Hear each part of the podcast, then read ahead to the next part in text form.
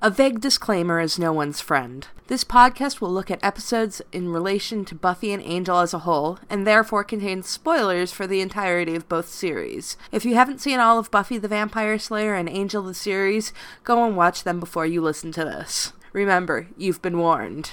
The hardest thing in this world is to live in it.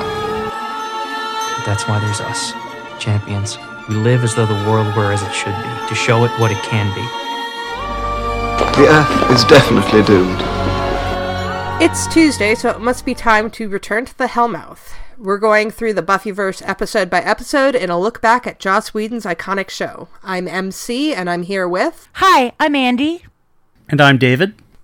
So, we are talking about The Harvest, which is the second episode of the series. It originally aired on March 10th, 1997, the same day as Welcome to the Hellmouth. Like the first episode, it was written by Joss Whedon, but it, this one was directed by John T. Kretchmer, who only directed two Buffy episodes, this one and School Hard. So I'm really glad that we're looking at these two episodes separately because looking back, they actually are quite different from each other. The first one is really kind of developing Buffy as a character. There's just so much Buffy stuff. And in this second one, it's really more we're going to explore what the actual premise of the show is, you know, how the Hellmouth works. They're introducing us to Sunnydale and introducing us to what will eventually be called the Scooby Gang. Yeah, it did very much feel like sort of a different tone to the episode. I noticed that Buffy didn't really start quipping her famous quipping until the end. Yeah. Uh, which is something I think was, I mean, there was definitely comedy in the first episode because you have to set that tone up right away. But I noticed that some of her iconic stuff, like the quipping, didn't really come in until that final battle at the end of Harvest. In Welcome to the Hellmouth, she's really trying to deny who she is. She's trying to deny that she's the Slayer. And I think as part of that, she's trying to hide who she really is. And by hiding who she really is, she's she makes herself very much, you know, angry and, you know, closed off, which is not the Buffy that we eventually get to know. And in this one, we do get to see more of that, where, you know, she's talking to Xander about decapitating a football player with this little itty bitty knife. Over these two episodes, it's all about that transition. But from the beginning of Welcome to the Hellmouth to the end of the Harvest, it's really her transition from denying everything that has happened to her in recent times and being the Slayer to coming to accept that this is simply who she has to be. It's also about the formation of the Scoobies, Yeah. which they are not called Scoobies yet, but it's also sort of this episode that kind of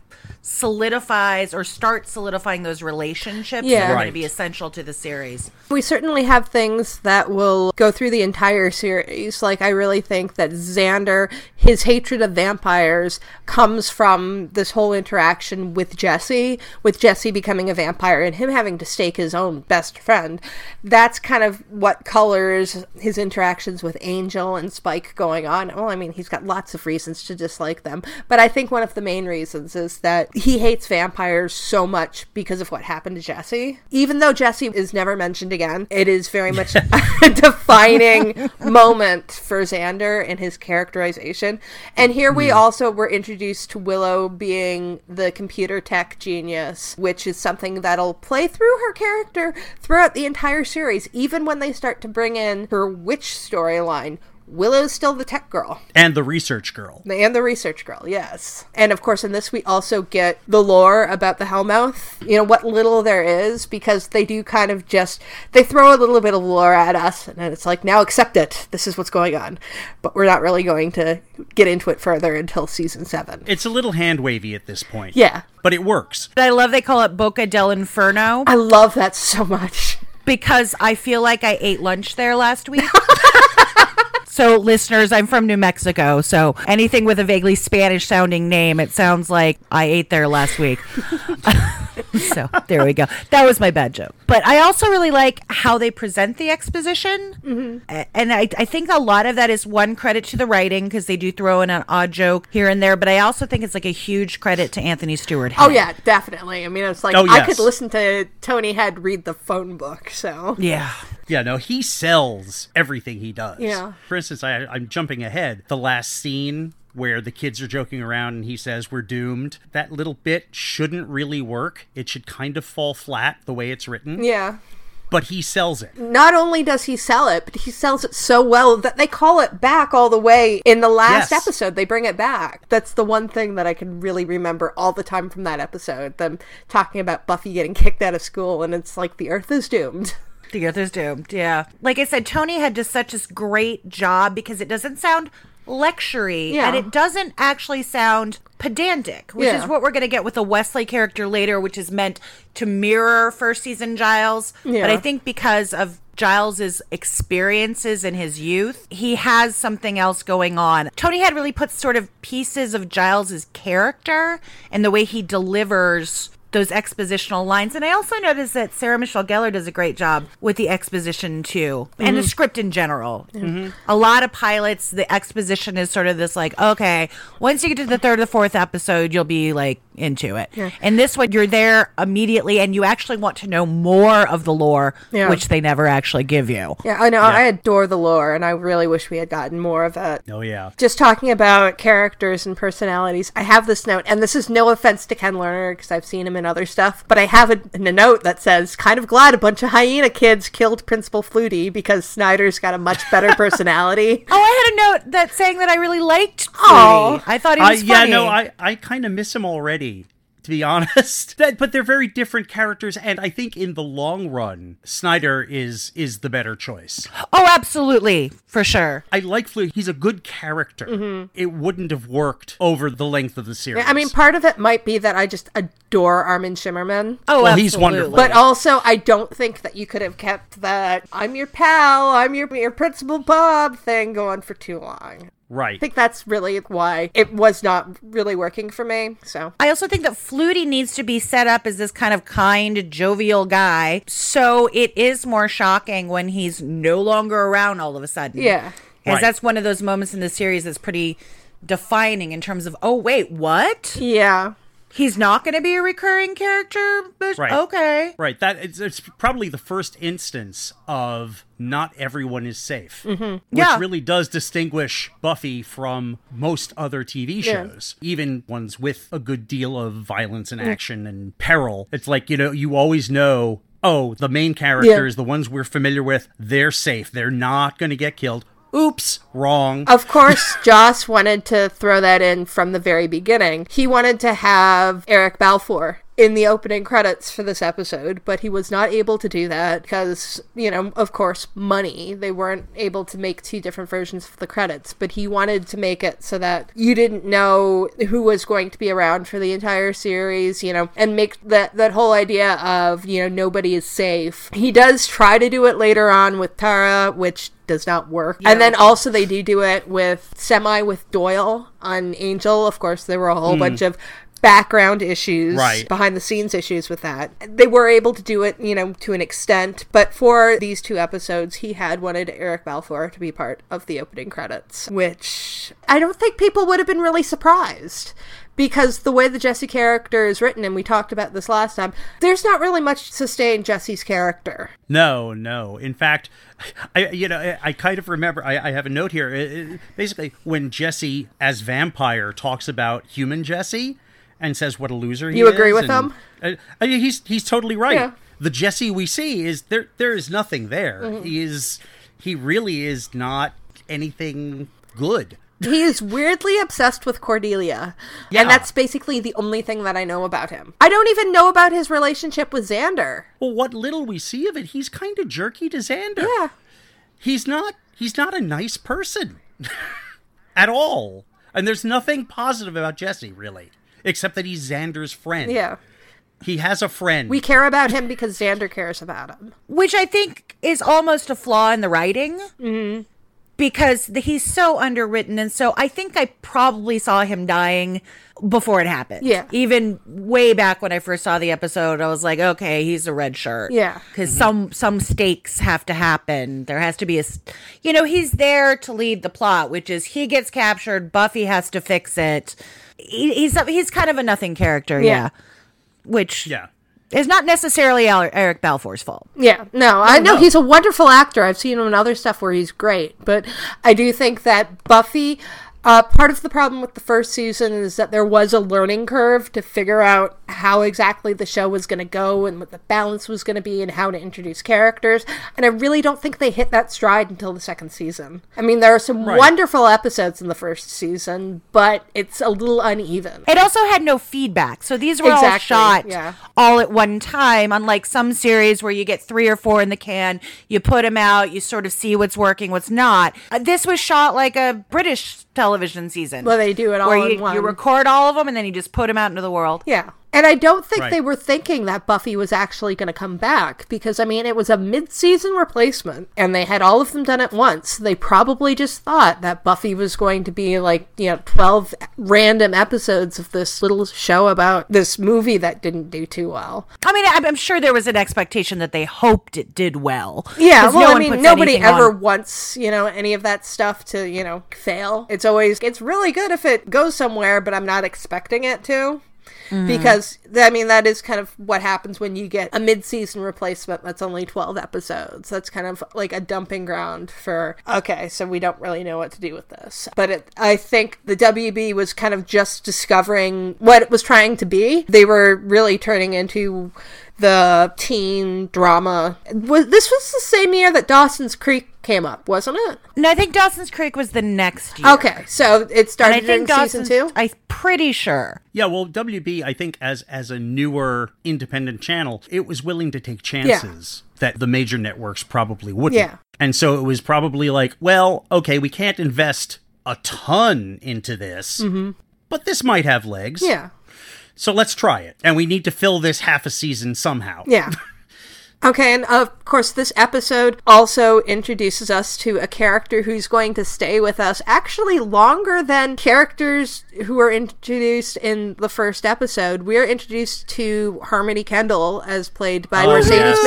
McNabb, who is Love going to stay with Buffy and Angel up until Angel. She was in Angel's last episode. Yes. Absolutely. She is actually, if you count the pilot episode, she is the longest running Buffyverse actor because David Boreanaz was not in the original pilot of Buffy. He was Right. just brought in to welcome in the Hellmouth. But Harmony was in the original pilot. Oh, the unaired pilot. Yeah, there's so much stuff we could say about the unaired pilot. Oh, th- yeah, there's a lot. The main one being, it's like, who is that and what has she done with Willow? Yeah. Yeah. yes. It's yeah, I mean Willow is very different in the pilot. Yeah. Not just because it's a different actress. I mean they wrote her there's differently. really she has very little to do. Yeah. Quite frankly, I mean, there are a number of little differences between the pilot and the open. I mean, first of all, the entire harvest plot not existent, not there. It's, it's all just the welcome to the Hellmouth stuff. There's no harvest. I think we need to differentiate for our listeners that may not quite know. In terms of the pilot was considered to be Welcome to the Hellmouth, but there also was this unaired pilot, which I think was like a 20 minute Presentation, I think they called it. presentation. It was never meant to air. in the notes that come with this episode, I will include a link to it because, unfortunately for Joss Whedon, it's all up on YouTube. Joss has basically said it should be burned. I'll, I'll tell him the same thing we said to George Lucas about the Star Wars Holiday Special.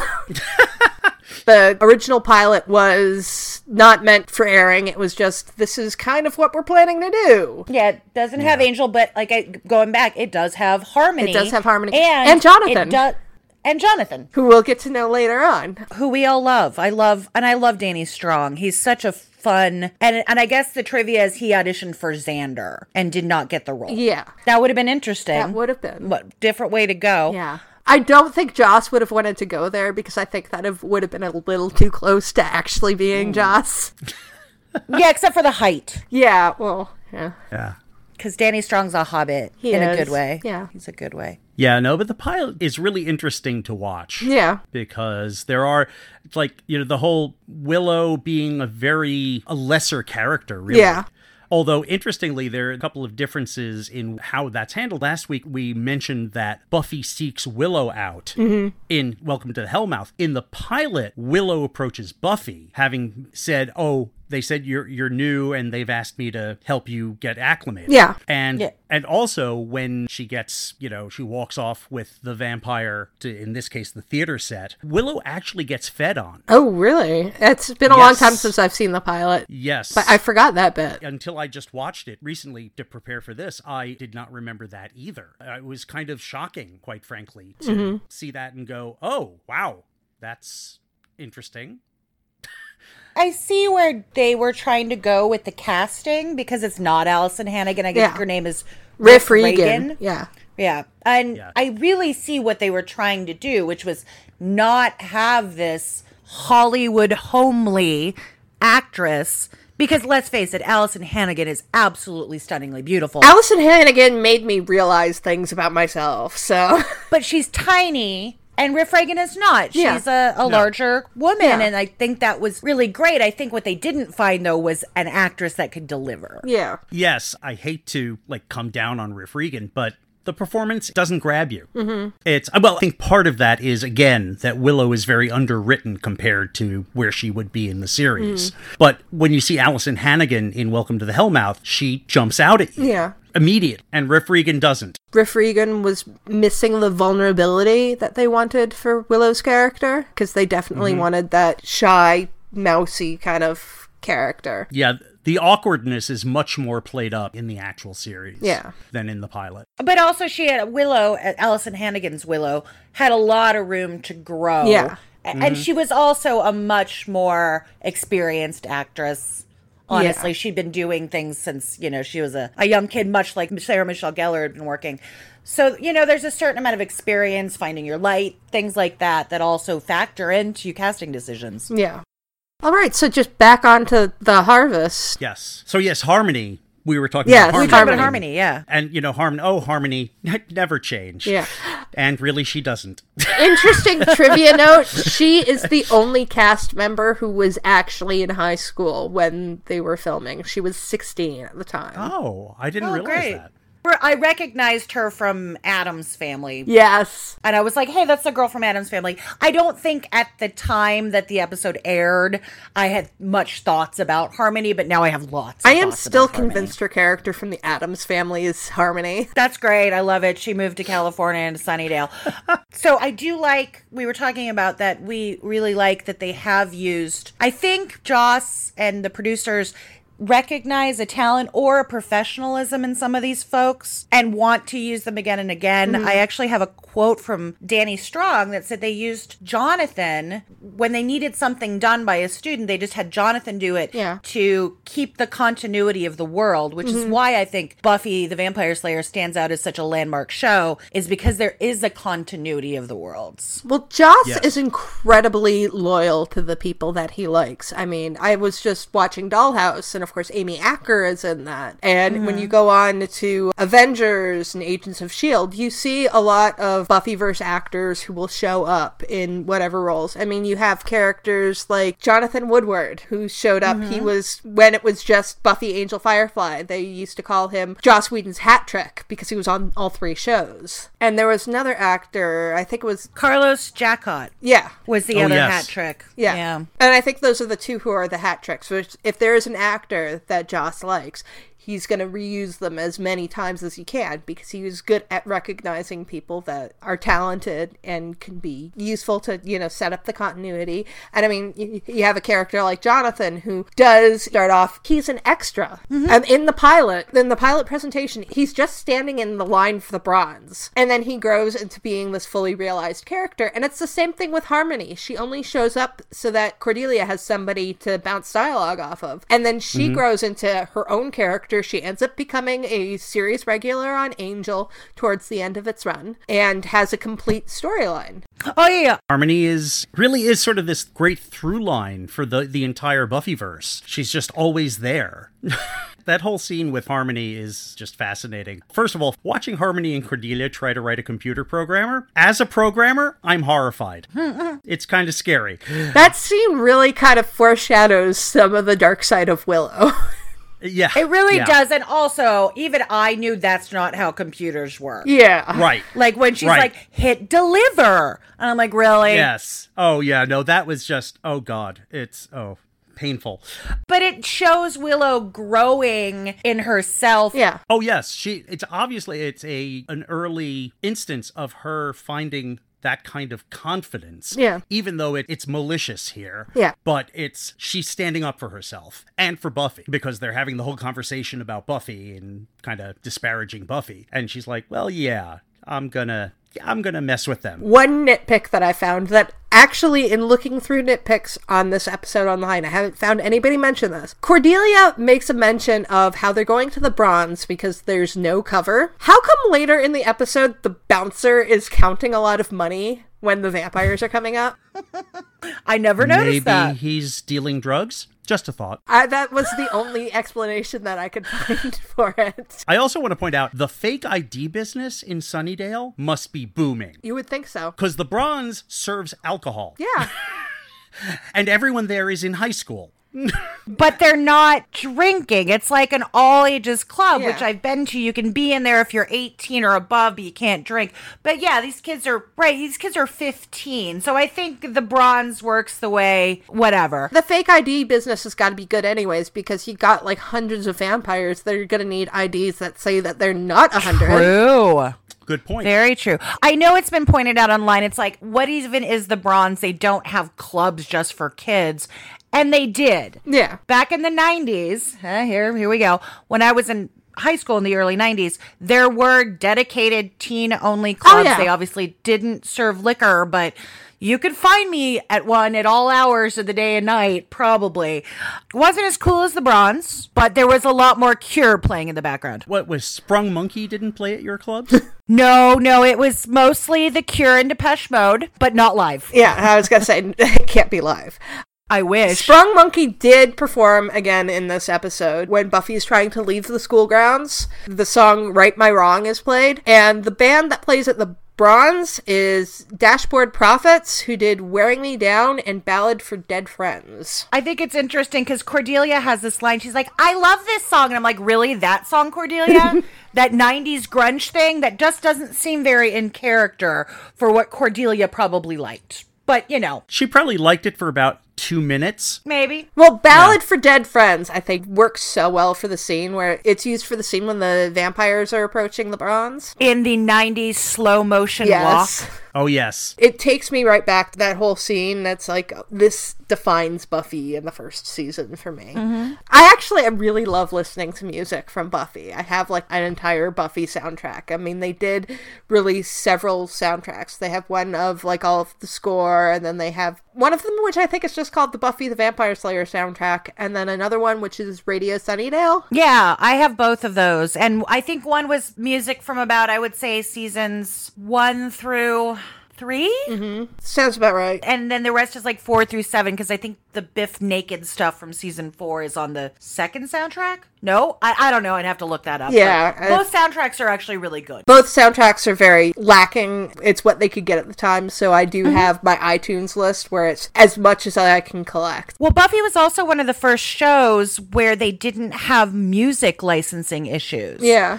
So if you look at something like the the Wonder Years or whatever, yeah. That couldn't be released on DVD because the licensing was only for X amount of time on broadcast. Yeah. So I think it was really a smart thing. They used these sort of either up and coming or local bands. Mm-hmm. And also, a lot of the time, they were having the bands actually in the episode because mm-hmm. there was so much stuff at the Bronze. I- Yeah. Even Roswell, which came, I guess, two or three seasons after Buffy, mm-hmm. they had licensing issues. And that's because the songs were mostly, it wasn't like a band playing, it was just the song playing over, so it was like really easy to replace. Meanwhile, if you have a band at the Bronze, you have a band at the Bronze and they're playing whatever they're playing. Dawson's Creek notoriously had licensing issues. Paula Cole only gave that I Don't Want to Wait song for a certain amount of time. Oh, really? So on any of the re-releases, if you go back and watch Dawson's Creek, it's kind of a guilty pleasure, sue me, whatever. The theme song is totally replaced. Oh, really?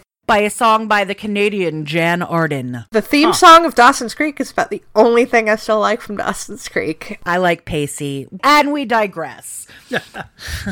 Dawson's Creek was very much a part of Buffy when it was first airing because Dawson's Creek aired right after Buffy Absolutely. during seasons, I guess, two and three, because by seasons four, it was Angel. Angel, right, back to back with Angel. Yeah. But yeah, Dawson's Creek came on right after Buffy, and I looked it up. It came out the next year. Oh, Okay. It started in 1998. So I think that that was a mid-season replacement also. If I recall correctly, Buffy it replaced some sort of drama. I think it was called Savannah, which I didn't watch, but I don't recall hearing about it afterwards. So I think this was the only show I had ever watched on the WB up to that point. Now, actually, no, there was not an official WB. WGN, which is a, a subsidiary, yeah. a subsidiary of WB, were playing the Buffy episodes in my market. Yeah. And the actual WB channels didn't launch for a while. So, the history of the WB. Well, I mean, there's a lot of people who might not even know that the WB was once upon a time a thing because now it's the CW. True, true. And that sort of married two networks together and but I think that Buffy very much laid the foundation of what both the WB and the CW have Oh, yeah. tried to do with their genre things. I mean, Supernatural is a direct descendant of Buffy. Actually, I will counter that. Supernatural is a direct descendant of Charmed. Huh. Like, I won't get into it here because that's not about Buffy, but Supernatural is a direct descendant of Charmed. It really is. But yeah, no, certainly Buffy was kind of the first supernatural soap opera that the WB had. And they've kept with that for years and years and years because they do have Supernatural, they have the Vampire Diaries, and they've tried out Roswell, as I mentioned before. These are all shows that kind of have the same idea that Buffy really developed. Mm-hmm. Not as good. I like some of those shows, but you know, Buffy is Buffy. Yeah, Buffy was yeah, it was Buffy. It was lightning in a bottle. And I think even Joss has had trouble establishing shows in the same way that it hit with Buffy. Oh, absolutely. I think that's why he moved on. Yeah. To film at some point. Hopefully he'll come back soon. I think they also gave him lots and lots of money. Yeah. That would do it. Yeah. Yeah. and he was sick of stuff being canceled. Yes. Yeah. So, back onto The Harvest. Oh, oh, the harvest. Uh, yeah, that's right. Oh, We that's right. talking about That's what we're talking about.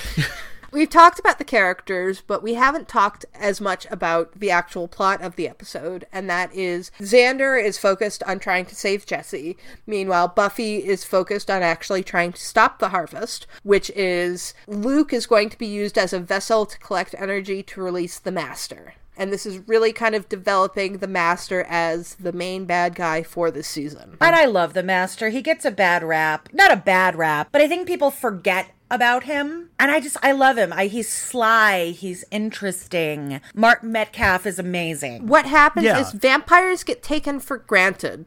By later on in the series, vampires become cannon fodder. They're just what Buffy stakes at the beginning of the episode to set up what's actually going to be happening. Oh, that's a really good point. And all of the other That's true, yeah. vampire bad guys we have end up developing into more of characters outside of being bad guys because you bring Spike in, and then Spike has his entire storyline, and Angel, of course, has his storyline. Meanwhile, the Master, he only interacts with Buffy the one time. All of his scenes are very separate from everything, but he is the prototype vampire on the show. Well, I guess Darla's really the prototype vampire since she's the first one who appeared.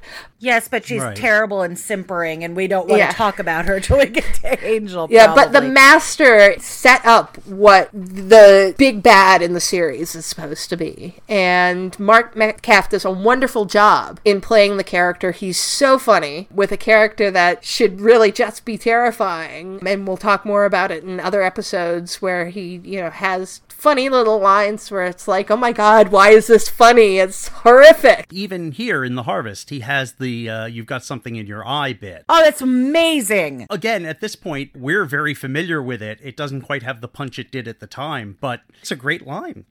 It reminds me of The Dark Knight when you have the Joker do his pencil trick, and I see that, and I'm like, Buffy did it first. Yeah. The line is great because he's like, "You failed me. Tell me you're sorry." And he's like, "I'm sorry." And he's like, "You got something in your eye." It's just, it's a brilliant yes. moment. Yeah, it's set up wonderfully. I mean, th- there are a couple of great lines here that are just great lines just in and of themselves without the context. That like Luke's "You've been upgraded to bait" Yeah. is just a wonderful bit of dialogue. Yeah, the vampires really do get some of the best lines.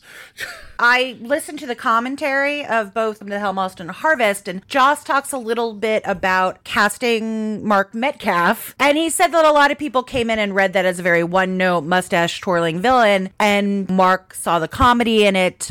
I also I trained as an actor for the first half of my life more than that. And the vampire prosthetics make it really really hard to talk and i'm sure his was custom fit but his diction is on point. Mm-hmm. Like Oh, he yes. really makes those he uses the vowels and he uses those plosive sounds and i think that has to do with and i looked him up some of his theater training. Yeah. same thing with mm. anthony stewart had. Joss actually apologized to Eric Balfour for giving him so many lines with S's in them. Mm-hmm.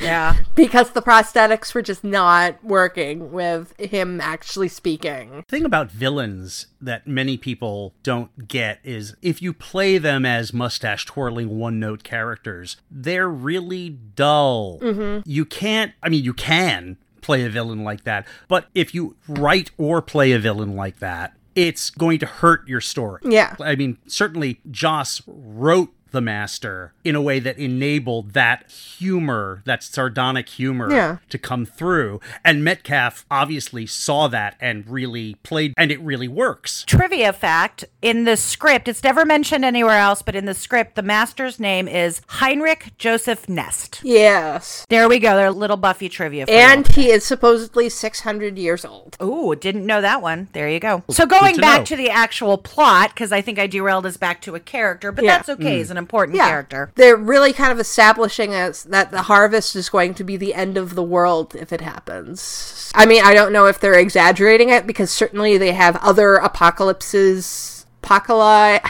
Apocalypses. Apocalypses, yes. There is a joke about that, I think, in one of the later seasons, like No, the plural of apocalypse. plural of apocalypse. They have enough of them. They need that word, yes. I think that's actually Riley says that. Yes, you're right. It was Riley. I would guess it's probably not like the actual apocalypse like we see in later seasons. You look at this episode and then you look at the episode The Wish, where Buffy never comes to Sunnydale. I'm guessing the harvest worked there. Yeah, so it's not what it so much that like. the world ends, it's just that Sunnydale gets overrun by vampires. right, it's a localized apocalypse. Yeah.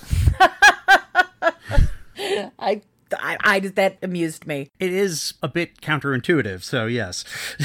but that's essentially what it is. It really isn't an apocalypse Yeah. per se. It is a citywide catastrophe. Yeah. I don't think the master has those grand ambitions Yeah. of a world apocalypse the same way that Angelus does, or Spike and Dru, or Adam, like, or Glory, any of the other villains. He's just sort of like, I want hot and cold running blood. I'm fine. This is my little world. We're good. Spike doesn't have apocalyptic ambitions. That's a major plot point in Oh, it's season two. Drusilla's apocalyptic ambitions that because she's that insane, Spike goes along so. with. The master just wants to have blood. It is established in the wish that he's not even about the whole ritual of feeding. He just wants blood and power. Yeah. which you know, smart guy. And the Order of Aurelius tends to stay more underground Yeah. and have rules that we never get into. We talked about this in the last episode. Partially, I'm sure they go underground because of the Master's face. Yeah. He can't be out like roaming around in non vamp face. Yeah. Which is, you know, he's got fruit punch mouth. And they do establish later on in Angel that Angelus isn't even a member of the Order Aurelius because he's considered too much of a wild card for them. Ah. Interesting. I know we were talking about that a lot in the last episode is the whole mythos is the Order of Aurelius. I've seen Angel less times than I've seen Buffy. We will be getting to that later on. I have such a soft spot in my heart for Angel. Oh, I love Angel. Oh, I like Angel a lot. Angel's great. Yeah, well, I'm just saying that actually, in some ways, I actually like Angel more than I like Buffy, which I get killed. Shut your mouth.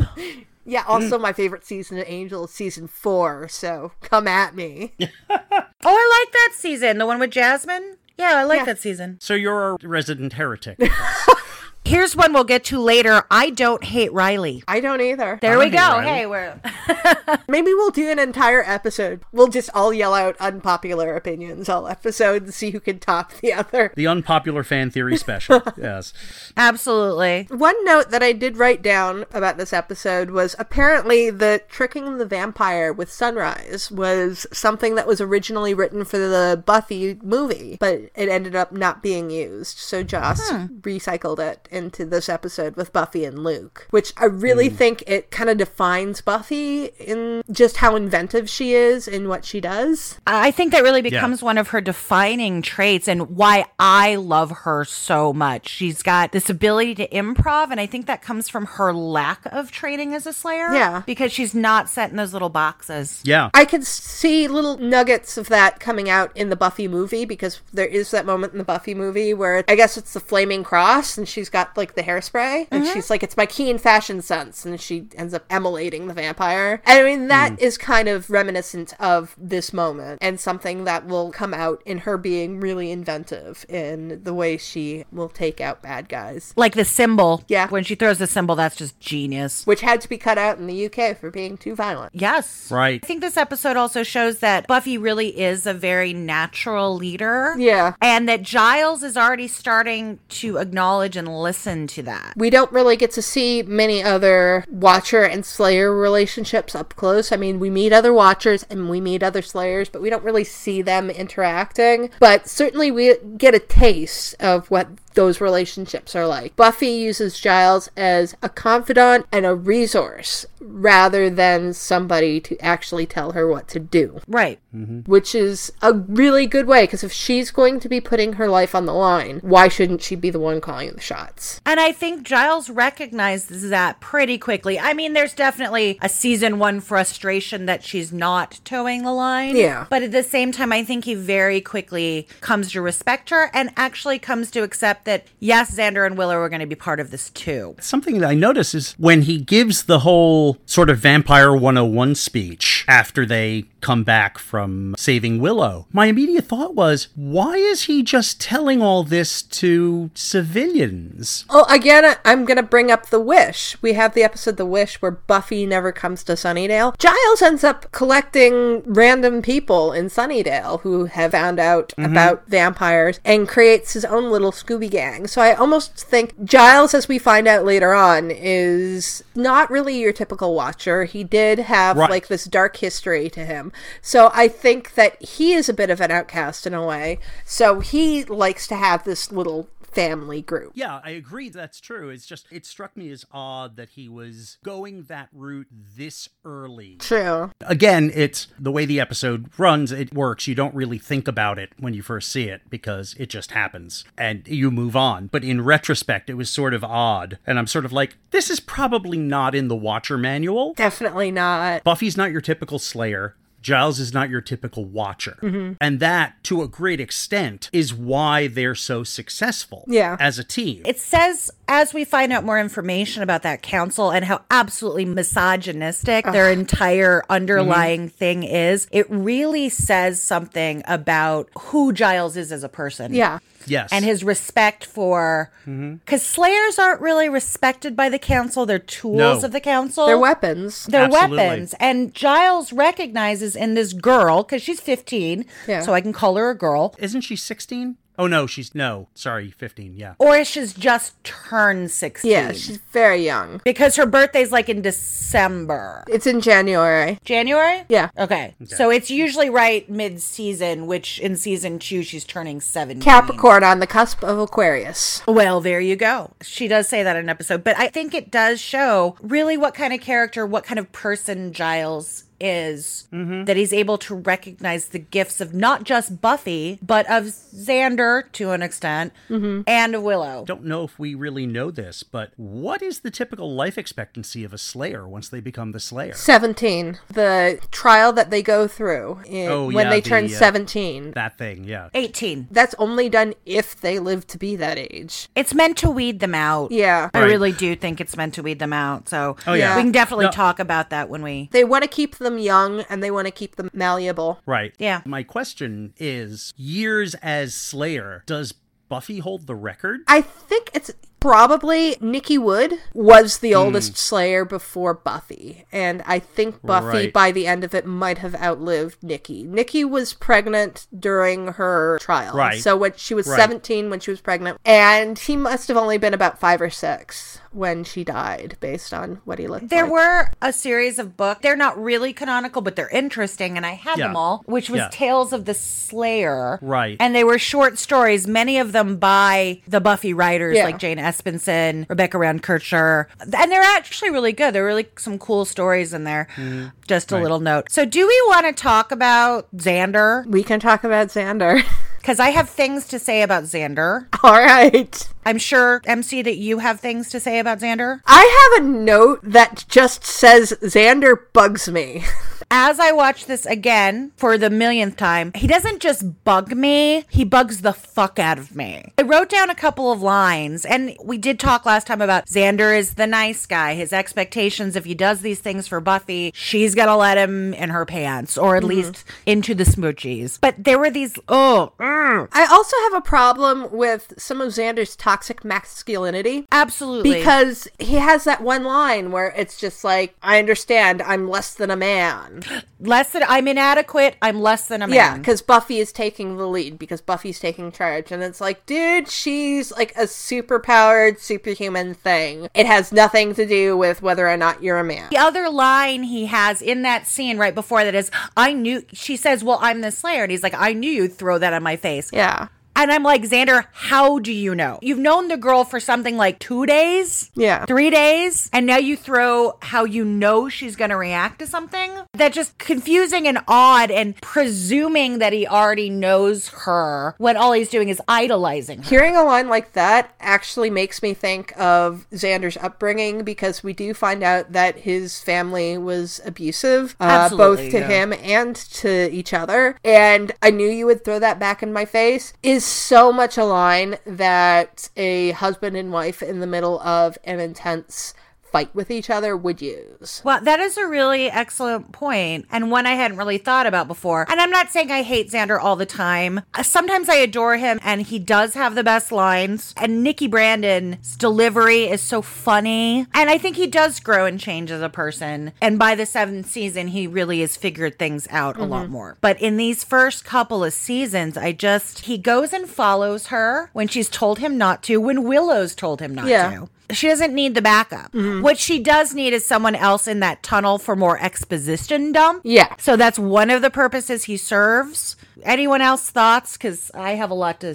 Xander infuriates me, and especially in the first two seasons. There's a lot of problems with Xander in the first season. The the fact that he does fixate on Buffy. We do find out later that he's completely aware of how Willow feels about him and he just won't acknowledge it. Uh, but we will get into that more when we get to the pack. He has this idea of what a man is supposed to be and what a woman is supposed to be. And I think that's part of the reason why Xander does get better later on in being around Buffy and being around Willow and, and even being around Cordelia and Anya.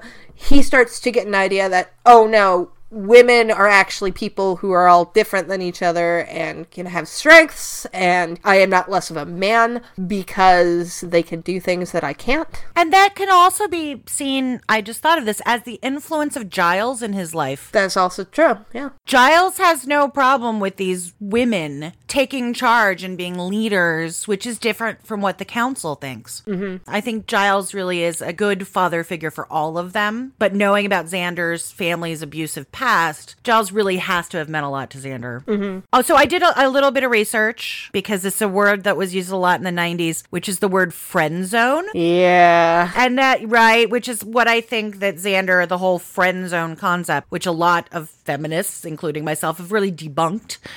But I read that the word actually first came about on an episode of Friends, which was in 1994. So that's really caught on by the time we hit 1997. If I remember correctly, it was the one with the blackout. it's the one with the blackout. referring to Ross and Rachel's relationship, which is just a whole big other can of feminist worms for me. You know, I know that I used the word friend zone Yeah. in the 90s, talking about someone I was crushing on that didn't like me back. And I'm like, well, I guess I'm just in the friend zone. But I don't think I meant it as I'm going to do all these things to them because I feel like I'm entitled Yeah. to having sex with them. It was just sort of a lamentation of like, well, I guess they don't like me back. I think also as the word has become more popular, the meaning has mutated so that it is kind of like if I put in enough friendship quarters, sex will come out eventually. Which I think was what Xander's doing here. Yeah, I can see that. So yeah, infuriating Xander. That's what I had. And yeah, Xander is very much he gets aggressive in terms of the whole Buffy doesn't want to be with me, Buffy would rather be with Angel.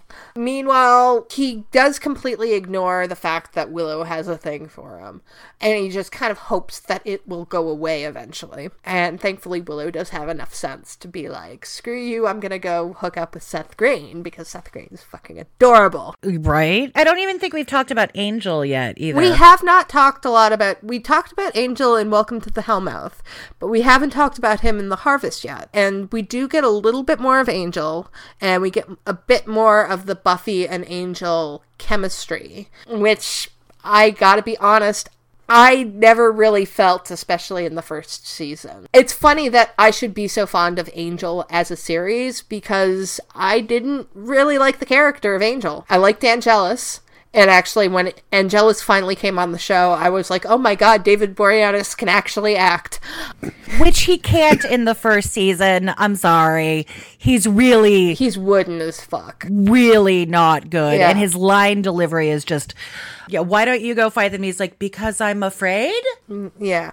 Yeah, I mean, especially here in the early episodes, he's really. It's another of those, yeah, they're not there yet things. And I'm not sure they really knew what they wanted to do with him because, yes, they did do all of the episodes at the same time, but that doesn't mean that they had them all written at the same time. So Right. I think for the first episode, maybe they didn't know he was going to be a vampire. They just knew they wanted a mysterious, hunky guy. And so, Which is interesting because I, I mentioned in the last episode that I, I first watched this episode with my roommates. And when he shows up again, I think all of us were like, I wonder what his deal is. And I'm not sure which one of us said it. We're like, I bet he's a good vampire.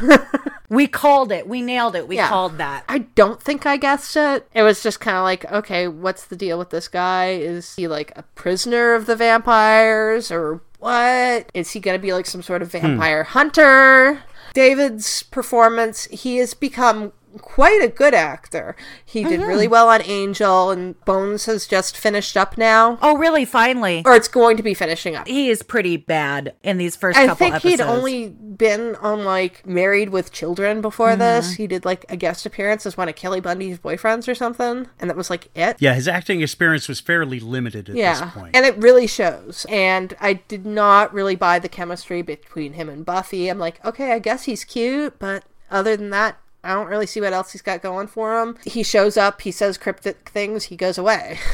And I did buy into their relationship when I was originally watching because honestly, I will kind of go with what the writers stick in front of me for the most part Yeah. in most television. Not to say I don't ship other things in this show, but we can get to that at a later date. So I, I was buying into it, but also I think at the time in my life, the broody guy with mystery was, I was all about that. Mm-hmm. You know, I was 22. I, of course, wanted that. When in actuality, you want Seth Green.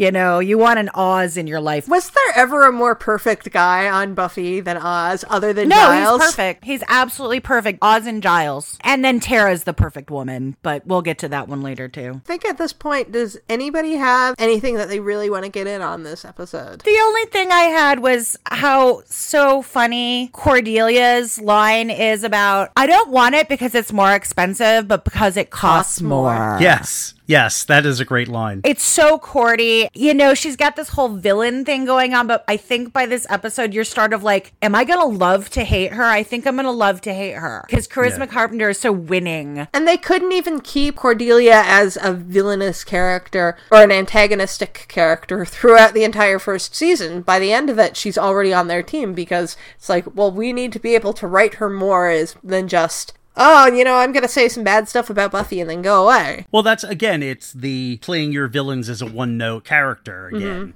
that's just dull. So even if Cordelia was going to continue being the sort of antagonistic character that she was introduced as, if they were going to use her as much as they did, Yeah. they were going to have to give her something more than that. She is in the opening credits, Charisma Carpenter. So I figure that they did have some kind of Yeah. I mean, it at was least probably partly fleshed out plan that. But I, I just wanted to highlight that line because I think it's one of the. It's, it's First of all, it great gives you major insight in just that Mm-hmm. one line into exactly who Cordelia is, who her minions are. Yeah. Her harmonies Mm-hmm. and Aura doesn't show up in this one, but she does show up frequently. And what that character is going to be like. And just that one line and that one delivery, you really see a very clear picture of who this person is. And I Mm-hmm. think that's pretty genius. I wanted to bring up, we talked last episode about how cell phones changed everything in drama. And I think this is where we see the first very minor example of that, where there's, I forget who it is now. I'm, but Buffy comes back and says, Is there any word from somebody? And it was like, Oh, well, if you had cell phones, you would know that. And one other weird thing about this episode for me that kind of breaks the fourth wall almost for me during Harmony and Cordelia's conversation in the computer class, mm-hmm. and they're talking about Buffy, this guy literally jumps into their conversation. It's like, I mean, he literally jumps into shot. And it's like, what are you doing? Who are you talking about? Buffy.